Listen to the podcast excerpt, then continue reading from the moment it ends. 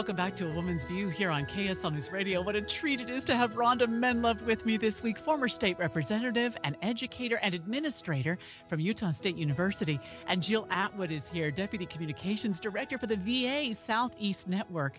May, may I ask you about this new survey that came out? It's a survey on the family, the American Family Survey. And here's my question is the survey points out the differences in concerns about family when it comes to political parties. So Republicans are more interested in the declining participation in religion and in children growing up in two parent homes. Democrats are more interested in the high work demands and mental and physical health problems of their families. Here's what came to my mind, and then I want you you to comment. I'll start with you on this one, Ronda. I, I wish that they would have talked more about the things that all parents have in common. Because I think that there is a disservice that's done, and I mean by my own profession in the news, when we constantly point to what separates us, Democrat from Republican, when in truth, that makes up a very small part of our feelings as parents, the love we have for our children, the, they're willing to do anything for them to have them be whole and well. Those things, no, no party. I don't know, Ronda. Tell me what you thought when you saw this. I th- I thought similar things, and I thought here are two groups coming from different values that are bringing their values to clash with each other, as opposed to exactly what you're saying. But Amanda, again, what is it that our society finds to be of interest? Why would they report those things as opposed to common values where both uh, you know both parties agree that those are values we need to be addressing.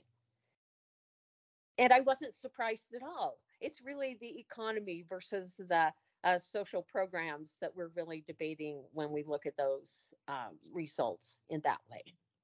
Yeah that's so good. Jill what did, what did you think the article that I read just left me with more questions. Like I kept waiting for something more. And maybe it's just what you're talking about to address the comment to really get to the meat of it of of what they were talking about. Um, the economy is such a, a huge, huge problem right now. And I completely understand people being hesitant to start families I have two boys right now, and I'm thinking, how am I going to put them through college? What kind of world am, am I leaving them?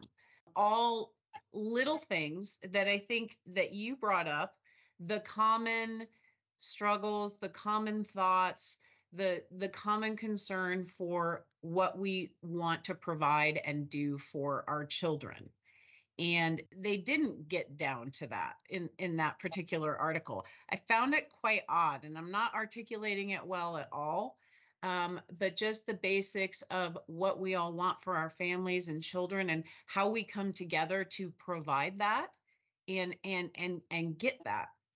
And yeah. I, I i felt i thought it it missed the mark. I mean i understood what they were what they were saying um, but but all of it's true. So why aren't we bringing it together and, yeah. and talking about it? Does that make I, sense? I think, I think this is connecting to what you brought up last time that you know the the news business in all of its forms is mm-hmm.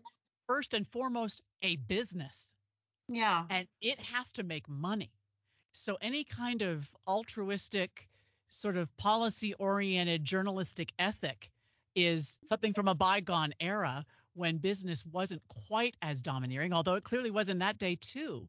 I, I don't know. I don't know how we make this shift to reporting on everything and not assuming people only want to hear about the bad stuff. I I don't know how we make this shift. Any ideas, ladies? I don't know. Is that a culture that can be changed, Amanda? You live in that culture. You are mm-hmm. part of it every day. And we yeah. just we are consumers. We consume what you know, media comes to us. I read more media now every day than I have read in a long time. Uh, it, I think it fills a need to find out what's happening in the world, but also it's more interesting in many ways. And so I wonder about that. What is the role of the media? Do they determine what our social you know, platform is going to be. And that's something you understand much better than I. Well, they certainly discern, we they we certainly determine what the news is. I mean, mm-hmm. the news is what we say it is. I, I know that's sort of an, an, affront to some people, but I I mean it literally that we decide of the hundred things I could tell you, I have time to tell you five. I decide which five are the most important. And there is no assumption in my mind. It's not like news is an apple and I just go out and pick it and bring it to you. The news is whatever I decide of the vast orchards of multiple fruits that you will want to know the most. And there is that violent bias that mm-hmm. that people will keep watching or listening if there is more of a fear factor. And I don't know how to to change that. It's it feels like a very uphill battle. I don't know, Jill. You were you were in this business for years. What do you think?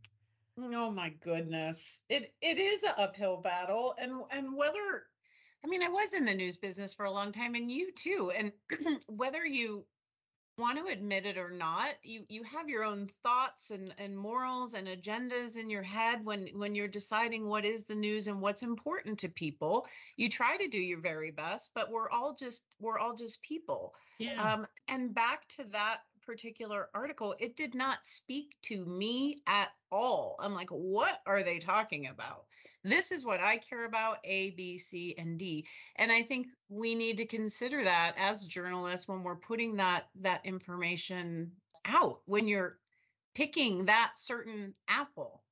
You know, I, I have a, I have an idea based on what the two of you have said. I think during 2024, I should see if the station would go for letting me do stories about just how alike Republicans and Democrats are. Mm-hmm. Because we're going to focus totally on their differences and I think I should do a year-long series. On oh, and what how was, and what was what was weird is one of the the people on the panel kept saying we are more alike. And i'm like what where? What are you talking about? These are two totally unconnected things that we're we're talking about here. So it yeah i found it i found it bizarre and i love your idea. Yeah. Yes. I think i i think you should do it. I encourage that amanda We'll take a, a quick home. break and, and be back with my guests here on A Woman's View. Don't go away. Back in a moment.